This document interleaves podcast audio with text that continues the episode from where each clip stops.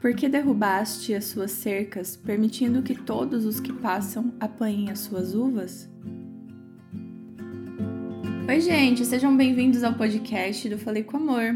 Eu sou a Gabi Saltier, sou bióloga, sou professora e há três anos eu decidi mudar a minha vida espiritual. Comecei a realmente estudar a Bíblia e a dar importância na minha constância no relacionamento com Deus. Acontece que quando nós estamos preenchidos de Deus, a nossa vontade é espalhar isso para todo mundo.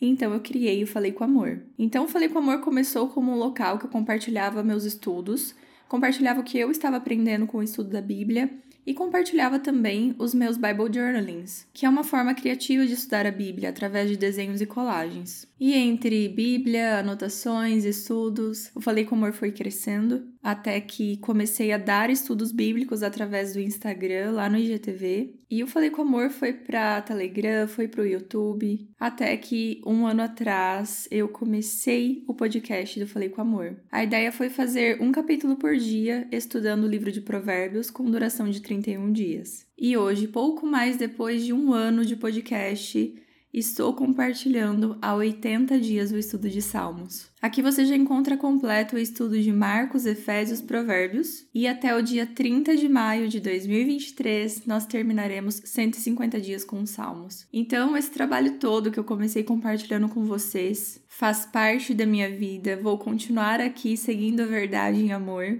e compartilhando com vocês tudo o que eu aprendo com o meu relacionamento com Deus. Por isso, continue por aqui, já comece a seguir o podcast do Falei com Amor, que tem muita novidade. Aqui o bate-papo é sempre sobre o cristianismo, sobre nossa vida cristã, mas de uma forma muito leve, apesar de profunda. E por isso te convido a seguir o Falei com Amor no Instagram, a se inscrever no YouTube e a entrar no site faleicomamor.com.br, porque lá tem o um resumo de todo o meu trabalho. Hoje nós vamos conversar sobre o Salmo 80. Se você ainda não leu, te convido a ler assim que terminar o episódio. E esse salmo aqui é um salmo lamentando de quando Deus derrubou as cercas, né, permitindo que todos que passassem pegassem as uvas. Mas para isso nós precisamos entender todo o contexto que esse salmo foi escrito. Quando nós vamos para o Novo Testamento, nós vemos quem é a videira. A videira é o próprio Jesus. E os judeus são os ramos dessa videira, tanto que no livro de Romanos tem toda uma discussão sobre sobre galhos poderem ou não ser enxertados nessa videira, que seriam então as pessoas que estavam aceitando o evangelho mesmo sem seguir as tradições judaicas. Então nós temos Jesus como a própria videira, mas no Antigo Testamento não era assim. A videira no Antigo Testamento era o povo judeu, o povo escolhido para espalhar a palavra de Deus e espalhar sobre seus princípios e mandamentos, sobre essa vida com Deus. E durante muito tempo, Deus protegeu essa videira. Então, essa pequena videira veio do Egito, atravessou o Mar Vermelho, atravessou desertos e chegou por fim à Terra Prometida. Então, quando essa videira chega na Terra Prometida, todo o mato que tinha lá foi cortado e o terreno foi adubado. E o grande agricultor, que é Deus, fez questão de colocar ao redor dessa videira toda uma proteção.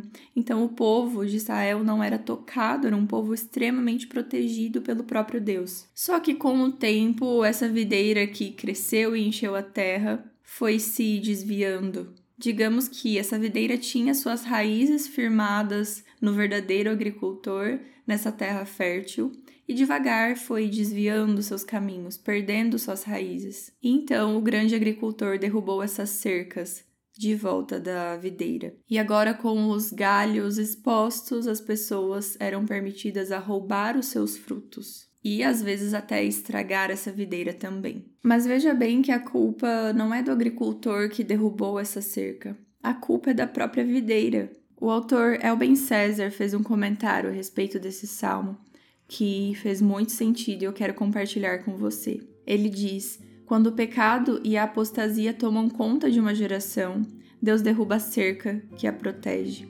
Então o povo faz a mais solene pergunta: Por que derrubaste as suas cercas? Fechando as aspas desse comentário, eu percebo que muitas vezes nós estamos dentro de cercas e que enquanto a cerca está ali intacta, talvez a gente não perceba. A gente só desfruta e às vezes a gente esquece que essa cerca está ali provendo, nos protegendo, fazendo com que sejamos intocáveis. E aí nós nos esquecemos de quem colocou essa cerca ali e para nos lembrar ele derruba. Às vezes a gente precisa ter nossos frutos roubados para perceber a existência de uma cerca colocada em nossa vida. Naquele sentido de muitas vezes damos valor apenas quando perdemos. Acontece que nós não podemos nos esquecer do grande agricultor. Nós não podemos tirar nossas raízes dele. Se Jesus veio e é a nova videira, é justamente porque o nosso papel como videira foi falho. Mas agora nós somos os ramos, e ramo algum dá fruto longe do pé. Fiquem com Deus. E um beijo da Gabi.